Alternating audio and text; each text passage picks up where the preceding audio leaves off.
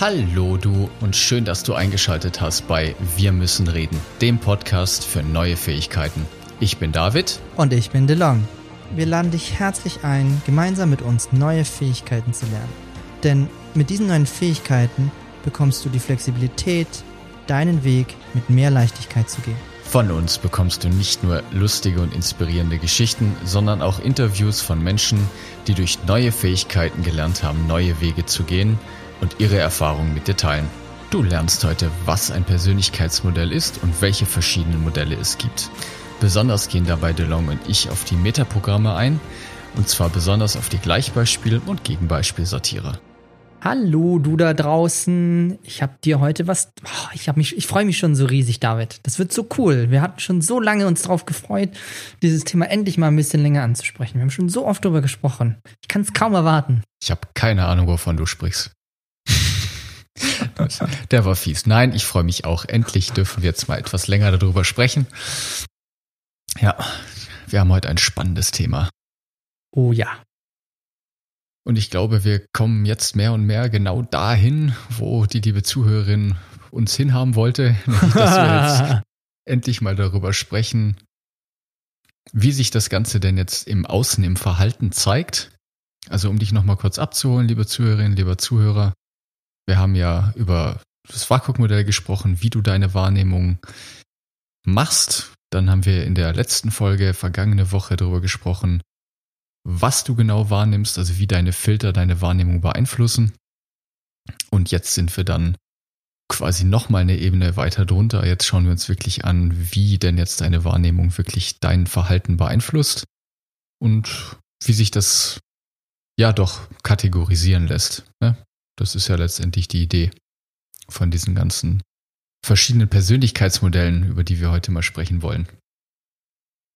Lass uns doch da mal anfangen. Also meine Definition für Modell ist ganz grob, ist eine Abbildung von Dingen, die ich wahrgenommen habe in gewisse, wie du gesagt hast, Kategorien. Also ein Persönlichkeitsmodell ist für mich, da hat jemand ein Verhalten oder bestimmte Typen von Menschen beobachtet und hat daraus eine Art Modell, eine, ich würde sagen, eine Wechselbeziehung zwischen bestimmten Charakteren abgebildet, um sich seine Welt zu erklären, also um ein gewisses Verständnis für sich selbst und für andere zu haben und um mit diesem Modell gegebenenfalls auch, das hängt ein bisschen vom Modell ab, mit diesem Modell zu arbeiten. Das heißt, an seinem Verhalten, an einer Veränderung, die mich betrifft, zu arbeiten, um anhand dieses Modells dann zu gucken, was hilft mir denn, um mein Ziel zu erreichen? Welches Verhalten bringt mich weiter, um dieses ja, um das gewünschte Ergebnis in der Kommunikation und im Verhalten zu erreichen bei dem Gegenüber. Mhm. Und das ist für mich so eine grobe Definition, wie diese, wie diese Modelle ja, entstanden sind oder wie viele dieser, zumindest glaube ich, dass so viele dieser Modelle entstanden sind, dass jemand halt ein System oder eine Abbildung oder eine Beziehung zwischen unterschiedlichen Personentypen erkannt hat. Genau. Was hatten jetzt unser Zuhörer und die liebe Zuhörerin davon und wie zahlt das auf unser Ziel ein von diesem Blog? Also das, womit wir heute reinstarten, ist, dass du dich selbst durch so ein Persönlichkeitsmodell, wir nehmen heute Metaprogramme, es gibt da draußen sehr viele andere, dich selbst besser kennenlernst und dass du die Möglichkeit bekommst, ein anderes Verhalten an den Tag zu legen, um ein gewünschtes, ein von dir gewünschtes Ergebnis zu erhalten innerhalb der Kommunikation. Genau, genau, das ist das Ziel von der, für die heutige Folge. Und es zahlt alles auf das unser großes Ziel ein. Unser Blog, der sich schon über zwei, drei, das ist die dritte Folge, über drei Folgen aufspannt, ist, dass du eine Wahrnehmung dafür bekommst, öfters im Außen zu sein für deine eigenen Filter und anfängst, dich stärker zu beobachten und deine Verhaltensweisen zu beobachten. Ja. Ja. Genau. Wunderbar. Genau. Nochmal vielleicht kurz zur, zur Ergänzung, weil ich das ganz spannend finde, wo du es gerade gesagt hast. Also die, die Vorgehensweise ist dann halt in der Regel so, dass ich denke mal, dass das hauptsächlich aus der Psychologie kommt, ohne es jetzt genauer zu wissen. Ich bin kein Psychologe. Mm, dass eben die ganzen Haufen Fragen generiert werden, die halt die Teilnehmer oder die Testpersonen ausfüllen sollen. Und anhand dieser Antworten wird dann eben nach, also es wird halt Kovarianz genannt, ja. Also es wird geschaut, wenn jemand Frage A extrem häufig so beantwortet hat, welche anderen Fragen beantwortet er auch so. Und dann ist da natürlich irgendeine Korrelation dazwischen. Und dann an dieser Korrelation kann man dann Gemeinsamkeiten herausfinden. Und so entstehen dann von dem, was ich bisher jetzt gelesen und herausgefunden habe, solche Persönlichkeitsmodelle. Also ganz simples und einfaches Beispiel für dich. Ich zwei Fragen. Das eine ist lächel, also wie häufig am Tag lächelst du? Und die zweite Frage ist, wie häufig am Tag empfindest du Freude? Jetzt ist natürlich die Theorie, wenn du sagst, ich lächle sehr häufig am Tag, dass du dann auch sehr wahrscheinlich die Frage, wie viel Freude empfindest du am Tag, auch sehr oft mit sehr hoch beantwortest. Das heißt, da scheint es irgendeine Korrelation zwischen den beiden zu geben, die darauf schließen, dass da irgendwas gemeinsam in der Struktur etwas darunter liegt. Und das ist so die Idee von diesen Persönlichkeitsmodellen in meiner Wahrnehmung, weil es eben darum geht, Gemeinsamkeiten, gemeinsame Verhaltensweisen zu finden, die Menschen kategorisieren. Und ich möchte gleich sagen, dass es äußerst komplex ist. Das heißt also, also Lach und Freu dich sehr. Lach ja, und freu dich sehr. Genau, das ist, das ist immer, dann, eine, immer eine gute Entscheidung. Das ist immer eine gute Entscheidung, weil dann bist du Persönlichkeitstyp fröhlicher, lachender Mensch. Ja, das wäre jetzt ein sehr simples Persönlichkeitsmodell. Man und David hat gerade eins entworfen. Ja, hervorragend. Das Simhofensche Persönlichkeitsmodell. Ja. Es gibt nur lachende und freundliche Menschen. Siehst du, der Filter hat funktioniert. Ja, also das noch als kurzer Exkurs, wie sowas funktioniert in meiner Welt. Ja, danke für die Ergänzung. Das statistische oder das Modell, wie das Modell abgebildet ist, Systemtheorie und so weiter, falls es dir noch nicht aufgefallen ist, ist eher David seine Ecke. und ich bin dankbar, dass er das noch ergänzt hat. Sehr. Ja. Cool. Und da wir jetzt den Startpunkt definiert haben und auch mal Persönlichkeitsmodell an sich definiert haben, gibt es da draußen, es gibt gefühlt Hunderttausende. Also ich nenne jetzt einfach nur mal ein paar und die Idee heute ist, dass wir uns Metaprogramme anschauen, weil das im Modell von NLP, was David und ich sehr stark verwenden, im privaten Trainingskontext, wie auch immer, das, das, weil wir da sehr viel Erfahrung haben. Nur es gibt da draußen zum Beispiel das Enneagramm. Ich kenne noch Disk. Das wird sehr oft in Firmen verwendet. Das Ocean-Modell gibt es noch. Das Ocean-Modell gibt es noch. Es gibt von Gallup, die haben, glaube ich, irgendwie das, was der David beschrieben hat, in Millionen Ausführungen, Millionen Leute davon gefragt. Es gibt vom Gallup-Institut irgendwie noch den Strengths Finder. Es gibt aus dem Astrologischen noch, also zum oh, Beispiel ja, Horoskope. Mhm. Horoskope ist zum Beispiel ein schönes, das ist ein Modell. Du bist ein, also Sternzeichen Krebs oder du hast ein Sternzeichen Krebs, Meerjungfrau und deswegen hast du bestimmte Verhaltensweisen, die sie diesen äh, Typen attributieren. Es gibt noch Numerologie. Es gibt, puh, ich glaube, da draußen gibt es sehr viele Modelle. Es gibt ja einige mit vielen Überschneidungen und viele, ja, wie in der ersten Folge des Blogs auch schon gesagt, ne, es ist halt nur ein Modell. Ja. Und das Modell ist natürlich in einem gewissen Kontext besser einsetzbar als in einem anderen. Und ja, genau. Ich, ich finde, der entscheidende Punkt ist, dass du für dich ein Modell findest, mit dem du gut klarkommst. Dass du gut findest, dass dir Spaß macht, mit dem du leicht Veränderungen bei dir hinkriegst. Und welches es dann ist, spielt keine Rolle, meines Erachtens. Kurzer Exkurs noch, wenn du diese Modelle da findest, die in der Regel vier verschiedene Typen beschreiben, dann ist meine Theorie, dass die Wahrscheinlichkeit sehr, sehr hoch ist, dass darunter Disk liegt. Ich weiß nicht, wie viele verschiedene Modelle es da schon alleine für gibt. Das klassische ist halt Disk. Das wird nach Farben sortiert, ne? Rot, Gelb, Grün, Blau. Und dann gibt's, ich glaube, Tobi Beck hat das gemacht, ne? Ohne also so Haie, Biber, Elefanten, Löwen. Fast. Fast. Also dann gibt's wirklich verschiedenste Leute, die dieses Modell genommen haben, andere Figuren draufgesetzt haben. Es ist aber letztendlich alles Disk. Ja. Also er meint Wal, Delfin, Hai und Eule sind die vier. Und die liegen dann einfach auf den Farben drüber, so wie ja. David das jetzt beschrieben hat. Ja, sage ich doch. Genau. Säbelzahntiger. Ja, genau. Der Säbelzahntiger aus der letzten Folge kommt wieder um die Ecke. Wir machen noch das Simhofense Modell. Es gibt fröhliche Menschen und Säbelzahntiger in diesem Modell. Was bist genau. du? Okay, also ja. kurzer Exkurs zurück zum Metamodell. Womit möchtest du anfangen?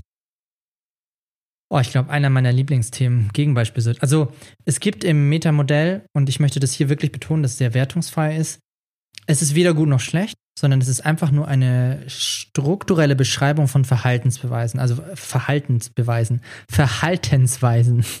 Deutsche Sprache, einfache Sprache, für die, die da draußen zuhören. Genau. Und es gibt da zwei, ich, ich sag mal, Extreme im Metaprogramme. Und zwar Gegenbeispiel sortieren und Gleichbeispiel sortieren. So, das sind jetzt erstmal zwei Nominalisierungen. Ihr erinnert euch vielleicht oder du erinnerst dich. Nebel in Tüten. Das sind einfach nur irgendwelche Begriffe. Also, wir, wir erklären jetzt Gegenbeispiel sortieren. Ist deswegen für mich so relevant, weil ich das früher sehr viel getan habe. So. Gegenbeispiel sortieren, die Extremvariante sind Menschen. Vielleicht ist dir so jemand schon mal da draußen begegnet, sind Menschen, die partout widersprechen. Und zwar bei allem. Und ich zähle mich dazu, früher. Ich habe früher wirklich, ich hatte nicht mal eine Ahnung von dem Thema. Nur unterbewusst war es mir anscheinend so wichtig, Recht zu haben, dass ich bei allem und jenem widersprochen. Aber als Kind, ich glaube, meine Mutter, die hat sich nicht so einfach getan, mich zu irgendwas zu kriegen, weil ich einfach meinen, also ich glaube, ich war anstrengend, als ich klein war, auch als ich älter war. Es hat eine Weile gedauert, bis ich das aus mir rausgekriegt habe. Nur ich habe wirklich, ich glaube, die schönste Geschichte ist mit dem besten Kumpel. Wir saßen zusammen im Auto und ich habe eine systemische Coaching-Ausbildung damals gemacht, damals gemacht und er hat mir noch schon mal erzählt die Geschichte. Mist. Okay, auf jeden Fall Quintessenz ist, dass es wohl nicht auszuhalten war damals, weil ich immer widersprochen habe, egal um welches Thema es ging, egal ob ich Ahnung hatte oder nicht. Und das ist das extrem Gegenbeispiel sortieren. So. Gleichbeispiel sortieren ist, fällt unter die Kategorie, ich nenne jetzt mal ein Beispiel. In Partnerschaften ist es sehr schön zu sehen. Es gibt einen von beiden Partner, ich nenne es mal Dackel. Dann haben wir auch ein Tier mit drin. Jetzt haben wir Säbelzahntiger, Dackel, fröhliche Menschen. Langsam haben wir unser eigenes Modell. Die sogenannten Dackel, sie können männlich oder weiblich sein, nur das sind die Partner in der Beziehung, die, denen sage ich, spring und dann fragt der Dackel, wie hoch. Also das sind Leute, die dann einfach das tun, was der eine Partner von dem anderen erwartet. Die sagen, du, geh einkaufen, kannst du das für mich erledigen? Die einfach ja alles. Amen. Genau, die ja, ja und Amen Menschen. Und das ist natürlich das Extrem. Wir reden hier von Extrem. Und das sind zum Beispiel gleich Beispielsortierer, also die in Beziehungen dann immer nicken und sagen, ich mach das. Oder auch die zum Chef sagen, ja, mach mal Chef. Um mal im Arbeitskontext zu sein, auf jeden Fall. Das sind gleich Beispielsortierer. Genau. Also der Hinweis für dich an der Stelle, Schau mal genau hin, gerade bei Menschen, wo du jetzt spontan sagst, ne, die sind mir irgendwie nicht unbedingt so sympathisch. Könnte daran liegen, dass das Menschen sind, die dir tendenziell immer wieder widersprechen bei allem, was du sagst. Und dann sind es vermutlich Menschen, die Gegenbeispielsortierer sind und die den nicht im Griff haben. Das heißt, dass sie das selber nicht wissen und es einfach eine unterbewusste Reaktion ist und einfach, einfach einmal dagegen hauen müssen. Ja. Und das hat nichts mit dir zu tun, lieber Zuhörer, liebe Zuhörerin. Ja, wie gesagt, deshalb besprechen wir das ja hier. Das ist ganz wichtig. Es ist eine unterbewusste, präferierte Verhaltensweise. Darum geht's. Genau. Es, ist, es soll an der Stelle sehr wertungsfrei sein und ich mache jetzt nochmal die Verbindung zu den Folgen davor. So. Wir hatten erst über Sinneskanäle gesprochen, wie du Informationen aufnimmst, dann wie die selektive Wahrnehmung deine Erfahrung prägt. Das Ding ist jetzt, ich, ich mache es euch mal ein bisschen transparenter in meinem Fall ich habe für mich entdeckt, dass zum Beispiel wir hatten Detailsortieren mal, also viel Geschichten erzählen, viel Informationen machen und auch Gegenbeispiele sortieren. Das habe ich, ich von meiner, ziemlich sicher von meiner Mutter gelernt, weil ich das beobachte im Verhalten mit ihr, wo sie gerne auch mir noch widerspricht, was es natürlich logisch irgendwie anstrengend macht zwischen uns, wenn wir uns gegenseitig die ganze Zeit widersprechen würden. Nur es ist ein angelerntes Verhalten durch die Menschen, die mich erzogen haben, durch die Menschen um mich herum. Wenn du im Umfeld zum Beispiel dir jetzt auffällt, dass du ganz viele Gegenbeispielsortiere hast, kannst du mal für dich prüfen, ob du vielleicht selber dieses Verhalten übernommen hast, dadurch, dass es ein unterbewusstes, mhm. ein unterbewusstes Lernen ist. Das ist die Verbindung zu den Folgen davor. So, was bringt dir das jetzt? Im ersten Moment das, was der David gesagt hat. Diese Menschen, ich zähle mich auch dazu, wir können nichts dafür. Das ist ein angelerntes Verhalten, das uns nicht bewusst ist, weil es uns vielleicht nicht gespiegelt worden ist, weil wir vielleicht, wenn du es mir gesagt hättest, hätte ich es Gegenbeispiel sortiert. Nö, mache ich nicht. Was dann super witzig ist, weil ich mache dann genau das, was du mir sagst, das ich angeblich nicht mache. Und das Wichtige ist, es geht darum, Verständnis für den Gegenüber zu schaffen. Das heißt nicht, dass der Mensch gut oder schlecht ist, sondern es ist einfach ein Verhalten, nicht mehr und nicht weniger. Genau, ja, richtig. Da könnt, ja. Ja, doch, ich mache kurz den, den, den kleinen ja. Exkurs. Ich glaube, ich habe es auch schon mal angesprochen. Das ist halt auch ein äh, für mich wichtiges Thema und es geht einfach darum, Dinge, die im Außen passieren und die du wahrnimmst, sind weder gut noch schlecht, sondern die Frage ist oder der Punkt ist, wie du diese Information verarbeitest, machen diese Verhaltensweisen oder das, was dir passiert, gut oder schlecht. Ja. Ein, weiß ich nicht, wenn du jetzt im Außen irgendwie was siehst, was dir nicht gefällt, dann ist diese Handlung erstmal an sich einfach nur diese Handlung. Ob du die jetzt positiv oder negativ bewertest, ist halt deine Bewertung. Deine so. selektive Wahrnehmung aufgrund deiner Erfahrung. Genau, deine selektive Wahrnehmung, um da den Schwenk zur letzten Folge zu machen. Genau. Also das noch hier an der Stelle als, als kurze Ergänzung. Genau. Ja. Genau, weil ich glaube, dass du dich anders fühlst, wenn du verstehst, der andere kann nichts dafür, dass er dir widerspricht. Mal, nur mal als, als ein Beispiel für das Gegenbeispiel sortieren, wo du sagst, ich persönlich fühle mich besser, dass es nicht darum geht, meine Meinung irgendwie kaputt zu machen, sondern der macht das unbewusst, derjenige. Ja. Also. Hast du denn jetzt einen Tipp, wie du den für den lieben Zuhörer und der lieben Zuhörerin, wie hast du den in den Griff bekommen und was kann jetzt jemand tun, der es mit Gegenbeispielsortierern zu tun hat? Du stellst mir immer die leichten Fragen. Ja, dafür bitte, das ist mein Job. okay. Hm. Ist eine, also ist eine schöne Erinnerung, die ich habe. Ich habe eine systemische Ausbildung gemacht. Und mir ist noch nie so jemand begegnet, weil ich in der systemischen jemanden getroffen habe, eine Person, die wie ich eine starke Außenposition fürs Gegenbeispiel sortieren hatte. Und das war fürs Coachen so echt anstrengend für mich persönlich. Also es war das nicht bös gemeint der Person gegenüber, nur so, so scheißegal, was ich sage, die dreht mir, die Person dreht mir das einfach um. Mhm. Und ich habe praktisch gelernt oder ich habe es gesehen, und damals wusste ich noch nicht, dass es Gegenbeispiel sortieren ist. Boah, ist das anstrengend. Also es hat mir jemand gespiegelt, es hat mir jemand gespiegelt, wie, wie anstrengend das ist, wenn jemand die ganze Zeit widers widerspricht. Und dadurch habe ich in meiner Wahrnehmung plötzlich gemerkt, boah, eigentlich habe ich keine Lust, das mit Leuten zu machen. Mhm. Das, ist ja, das ist ja brutalst anstrengend für den Gegenüber, weil es, es erzeugt Reibung. Ich finde, Widersprechen erzeugt im ersten Moment immer erstmal ein bisschen Reibung, weil es eine Meinungsverschiedenheit ist. Und durch dieses, durch dieses Wahrnehmen von einer anderen Person, die so ist, habe ich gedacht, oh Scheiße, ich bin auch so. Oh, Entschuldigung, jetzt habe ich das Wort gesagt. Jugendfreier Podcast und so. Nee, habe ich gemerkt, dass es eben, dass ich das nicht für mich möchte. Und das war der Zeitpunkt, der erste Zeitpunkt in meinem Leben, wo ich gemerkt habe, ich glaube, ich darf mich da anders verhalten. Mhm. Ich möchte, dass es dem anderen Menschen gut geht. Ja. Also das war für mich die Feststellung, die ich damals hatte. Und ich kann dir nur mitgeben, sprech's offen an. Das war bisher jetzt meine Strategie und das hat für mich sehr gut funktioniert. Okay. Und das heißt in dem Fall, und bitte bleib dann bei Ich-Botschaften, ja. Also sag, was du beobachtest bei dem anderen und wie du das für dich empfindest. Und dass du gerne daran etwas ändern möchtest und wie das die andere Person sieht. Nicht von wegen, hey, du widersprichst mir die ganze Zeit und das nervt mich und jetzt änder dich bitte. Das ist nicht die Idee, sondern du änderst dich.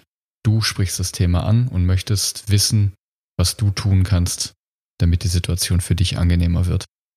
Ja, bezieh das Thema auf dich und geh so in das Gespräch rein. Und dann sind in meiner Wahrnehmung, weil es bei mir nur freudige und lächelnde Menschen gibt, die Menschen auch sehr bereit, da in die Interaktion zu gehen mit dir. Ja, also du darfst dich verändern. So, das ist jetzt ein Punkt zum Gegenbeispiel und ich glaube, ich, ich mache den kurz. Ich glaube, es gibt viele Möglichkeiten, damit umzugehen und ich bin selber noch rauszufinden, was das jetzt konkret bedeutet. Eine, die ich kenne, ist, und das kannst du mal für dich ausprobieren, Menschen, die so sind, wie, oder die in der Außenposition sind, denen sagst du das Gegenteil von dem, was du machen möchtest. Jetzt nicht platt irgendwie, irgendwie so, räum jetzt nicht dein Zimmer auf oder sowas, sondern du kannst schon eine Formulierung nehmen, du würdest es niemals, also gegenüber einem Kind, du würdest es niemals schaffen, dein Zimmer schnell aufzuräumen. Puh, kriegst du nicht hin. Ja. So in, in der Form. Also nicht ganz so direkt, weil der zieht nur, wenn derjenige den unterbewusst auch nimmt und nicht, wenn er dann sagt, nie, will ich mich doch nur manipulieren. Also das ist zum Beispiel eine Variante, um mit Gegenbeispielen zu Und den Rest, da bin ich ganz ehrlich, David, da bin ich selber noch am herausfinden. Also wir haben Seminarteilnehmer, wo ich sagen muss, hui, da habe ich auch noch dazu zu lernen. Ich lerne und wir machen auch noch andere Sachen, aber das sind alles Sachen, die wir, glaube ich, im, im Detail im Seminar vermitteln, methodisch. Ja. ja, genau. Also das ist vielleicht nochmal ein guter Punkt hier zu erwähnen. Ne? Also wir beschäftigen uns da viel mit, nur als Experte würde ich mich jetzt definitiv nicht bezeichnen. Nee. Wir sind selber noch viel am Lernen und wir sind dankbar für alle Beobachtungen, die auch du machst und da können wir sicherlich auch noch viel dazulernen. Und genau, also ich möchte auch noch eine Korrektur machen, weil der DeLong und ich, wir haben ja schon ein paar Mal über Metaprogramme gesprochen mhm. und meine bisherige Ansicht war immer, dass die Metaprogramme kontextabhängig sind. Ich habe jetzt lernen dürfen, dass das nicht der Fall ist. Also Metaprogramme sind, wie du auch gesagt hast, von Geburt an mehr oder weniger fest vorgegeben. Die können ein bisschen variieren, nur es gibt einfach eine präferierte Ausprägung dieser Metaprogramme und die sind fix. Und wenn du, lieber Zuhörer, liebe Zuhörerin, unter Stress gerätst, also Druck bekommst, dann fällst du in diese alten Verhaltensweisen oder in diese präferierten Verhaltensweisen zurück das ist jetzt so das, was ich als neues Learning da für mich mit rausnehme. Und genau, wichtig auch nochmal zu betonen, weder das eine noch das andere ist schlecht, sondern es sind einfach antrainierte, vererbte Verhaltensweisen, die wir wahrscheinlich im Laufe, also die Psychologie geht davon aus, dass die, was ich jetzt rausgefunden habe, die Ausprägungen sind quasi normal verteilt. Also eine normale Gauss-Kurve, das kennst du bestimmt. Und da kommt der Physiker in dir durch. Ja, ja, da kommt der Physiker in mir durch, genau. Ja. Und bei Geburt ist es halt irgendwo auf dieser Normalverteilung gesetzt. Und dann sagt man halt eben, dass bis zu 20 Prozent, also Abweichungen von 20 Prozent links und rechts dieses gesetzten Punkts möglich sind, diese Ausprägung zu verändern. Nur der Rest ist fix. Das ist schon auch eine krasse Ansage, ja. Und das Gegenteil von dem, was der David gesagt hat, ist, wenn du entspannt bist, kannst du auf alles zugreifen. Und da mache ich ja. jetzt auch gleich den Übergang zum Gleichbeispielsortierer. Was hast du denn für Ideen, mit dem Gleichbeispielsortierer umzugehen? Ja, der Gleichbeispielsortierer, wie ich es einer bin, ist, glaube ich, deutlich einfacher zu handeln, weil der einfach das tut, was du ihm sagst. Ich glaube, das Problem bei den Gleichbeispielsortierern ist, dass die, und da zähle ich mich definitiv dazu, darauf achten darf, dass ich auch für meine Meinung einstehen kann. Also, dass mir nicht andere ständig sagen, was ich zu tun und zu lassen habe und ich das dann auch noch tue sondern dass ich auch noch auf meine Bedürfnisse und auf das, was mir wichtig ist, eingehe und quasi meiner, ja, für meine Meinung einstehen kann. Ja, also da würde ich jetzt mal behaupten, ist Verständnis das richtige Mittel, um zu verstehen, dass der andere das einfach gerne tut, dir diesen Gefallen, nur dass es eben nicht dahin rutscht, dass diese Menschen ausgenutzt werden. Ja, ich glaube, das ist die größte Gefahr beim Gleichbeispiel Satire gekoppelt mit noch einem anderen Metaprogramm, wo wir jetzt noch gar nicht drauf eingegangen sind. Und ich sehe, dass wir wohl noch einige Folgen drehen dürfen, bis wir alle Metaprogramme durchhaben. Ich habe dich ja. gewarnt. Ja, ja, das ist richtig, ja. Also, das wäre jetzt mein, meine spontane Antwort. Okay. Ja. Was willst du denn für ein zweites oder zweite Metaprogramme noch mit reinschmeißen? Den müssen wir aber deutlich kürzer machen. Ja, machen wir kürzer, komm. Mm, ja, internal, external ist noch schön. Ich glaube, den hatten wir noch nicht angesprochen. Mhm. Also internal, external bedeutet an der Stelle, Menschen, die internal sind, treffen die Entscheidungen für sich. Das heißt, die brauchen keinen Input, die brauchen nicht jemand anders, der ihnen ihre Meinung bestätigt, sondern die fällen einfach die Entscheidung für sich. Die haben alles in sich und stehen dann hinter dieser Entscheidung. Beispiel. Ist, ich weiß nicht, wie alt ich war. Und jetzt, wo ich es erzählen möchte, ich glaube, wir haben die Story sogar schon mal erzählt, deshalb mache ich es kurz. Mein Vater hat einfach irgendwann ein Auto gekauft, ohne es mit meiner Mom abzusprechen. Der ist einfach abends nach Hause gekommen und ist mit dem neuen Wagen vorgefahren und hat gesagt, hier, dir ist das neue Auto. Typische internale Verhaltensweise. Mir sagt man auch gerne nach, dass ich Menschen vor veränderte Tatsachen stelle. Das ist internales Verhalten.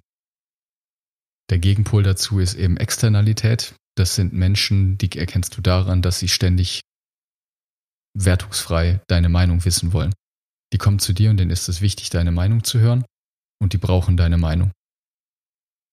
Ja, also die fällen eine Entscheidung nur auf Basis von der Meinung eines anderen. Oft. Oft, also, nicht nur, ja. sorry, oft, genau. Den ist die Meinung die der anderen Menschen an wichtig. Ja. ja. Also der, der David hat auch in der letzten Folge noch ein schönes Sportbeispiel, zumindest für den selektive Wahrnehmung noch gebracht. Und ich glaube, das sind ist ein greifbares Beispiel. Es gibt Menschen in bestimmt in deiner Umgebung oder in deinem Umfeld ist, die machen gerne Sport mit jemandem zusammen. Die machen Sportarten, die in Mannschafts irgendwie Sport oder sowas übergehen, also wo eine Gruppe da ist. Das heißt, was dort passiert ist, die können sich leichter motivieren, wenn dann irgendwie der, der Mannschaftskollege schreibt, du, heute ist Fußballtraining, kommst du vorbei? Jetzt?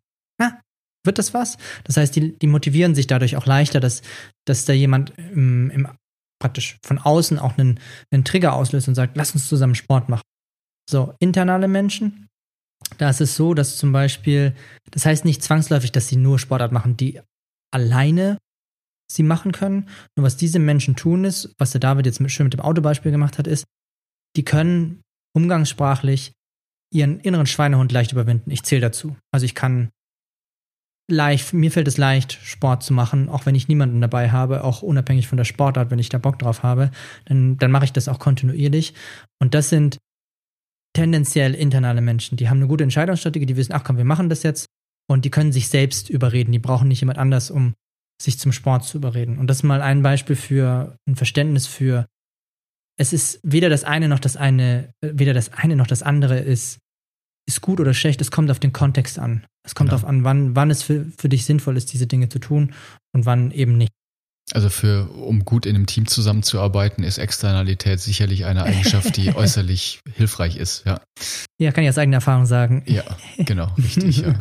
Im Gegensatz dazu eine Führungskraft zum Beispiel sollte definitiv internal sein, weil es je nach Position und nach wie viele Leute du unter dir hast, 100 Leute dir ihre Meinung sagen und dich dann damit beeinflussen könnten. Das heißt, gerade als Führungskraft wäre die Fähigkeit, internal zu sein, extrem hilfreich, um nicht ständig die Meinung zu wechseln aufgrund der Meinung von anderen. Ja. Ja. Was übrigens, das ist jetzt noch ein schönes Beispiel hierzu, die Problematik ist, die wir schon mal angesprochen haben in vielen Betrieben, dass gerade Menschen, die fachlich extrem gut sind, dann in Führungspositionen gesetzt werden. Also gerade im IT könnte das, im IT-Kontext könnte das problematisch sein, weil in einem Team zu arbeiten und guter Programmierer zu sein, würde ich jetzt mal behaupten, ist Externalität von Vorteil. Wenn diese Menschen dann zu einer Führungsposition befördert werden, ist die Externalität definitiv etwas, was ich nicht haben wollen würde. Ja. Definitiv ist ein schönes Beispiel. Ja. Jetzt, damit wir uns noch kurz halten, ist, was ist denn für dich oder wie gehst du denn mit externalen Menschen um?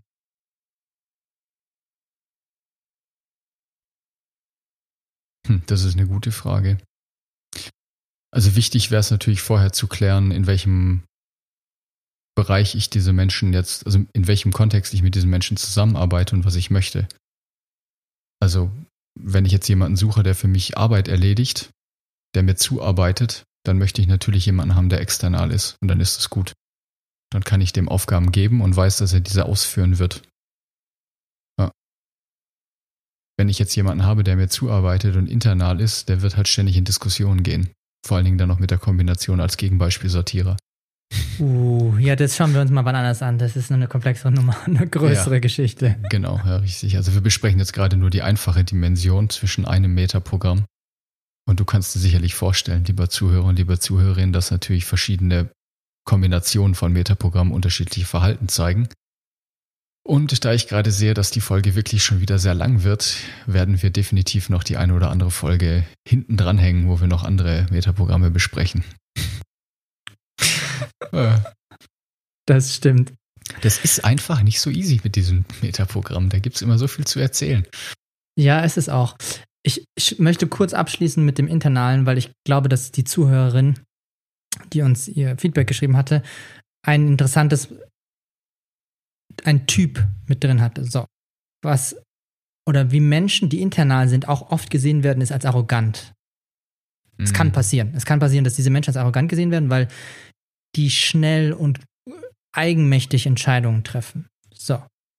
Und die Interpretation von dem arrogant liegt bei dir. Das heißt, du darfst entscheiden, wie du, wie du damit umgehst. Nur vom Verständnis her, der Mensch ist einfach nur, das kann sein, muss nicht, einfach nur internal. Er trifft einfach nur gut eigene Entscheidungen. Das hat erstmal nichts mit Arroganz zu tun. Da kommt, da ist wahrscheinlich noch ein komplexes Verhältnis, nur es ist deine Interpretation von wie derjenige sich verhält. Wie gehst du denn da mit internalen Menschen um, wenn du mit denen zusammenarbeiten müsst? für mich persönlich hat es viel mit Eigenverantwortung zu tun. Also, was ich dann mache, ist, ich lasse denjenigen eine Entscheidung treffen. Mein Verhalten ist folgendes. Angenommen, ich möchte, dass er Aufgabe A und B, ich nehme jetzt mal, was nehmen wir denn für ein schönes Beispiel? Nehmen wir mal aus dem Arbeitskontext beim Programmierer, weil wir da vorhin waren, ist. So. Ich persönlich würde einfach mit einer Frage kommen, du, möchtest du Modul 1 programmieren oder möchtest du Modul 2 programmieren? Das heißt, ich überlasse demjenigen die Entscheidung, nur das Ergebnis ist das gleiche. Er arbeitet an einer Software, die insgesamt, Modul, ob das Modul 1 oder 2 als erstes kommt, sei mir jetzt mal wurscht an der Stelle. Nur er hat die freie Entscheidung, das zu tun. Damit bin ich mir sicher, und da kann ich mich in mich selber reinversetzen, wenn ich eine freie Entscheidung habe, in Anführungszeichen freie, fühle ich mich damit besser, weil ich es für mich entscheiden kann. Also internalen Menschen ist es sehr wichtig, dass sie ihre eigene Entscheidung treffen können. Ah, den finde ich gut, ja. Mhm. Also nur das Ziel quasi vorgeben und den Weg genau, frei ich bestimmen gebe, lassen. Ich, ja. Genau, ich lasse denjenigen frei autonom arbeiten, so autonom, wie es nur irgendwie möglich geht. Nur ich weiß, dass ich mich besser fühle, umso mehr Verantwortung ich bekommen habe. Ich kann das gut handeln. Mhm. Ja, guter Punkt, ja. Ein Beispiel. Ja. Gut. Okay, also nochmal schnelle Zusammenfassung. Wir haben heute über Persönlichkeitsmodelle gesprochen. Es gibt ganz schön viele. Wir haben die Big Five angesprochen. Links und so weiter findest du in den Show Notes. Wir fokussieren uns jetzt momentan mehr auf das Meta-Programm, auf die Meta-Programme, auch wenn wir da selber keine Experten sind. Das mal gleich vorweg Da gesagt. kommen wir noch hin. Da kommen wir noch hin, auch mit deiner Hilfe. Und wir haben heute über das Paar Gegenbeispiel Gleichbeispielsortierer und internal-external gesprochen.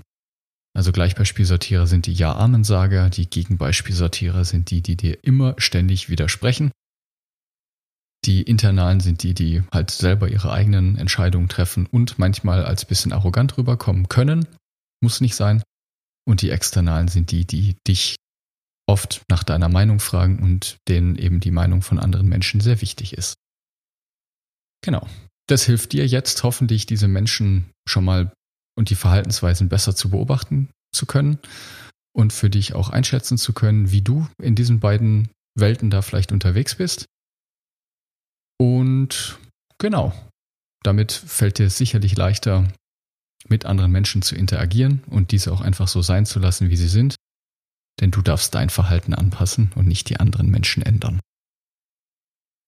Genau. Dann viel Spaß beim Verändern, viel Spaß beim Ausprobieren und freue dich auf die nächste Folge zum Thema Metaprogramme. Genau. Eine wunderschöne Woche wünsche ich dir. Tschüss. Ciao. Wiedersehen.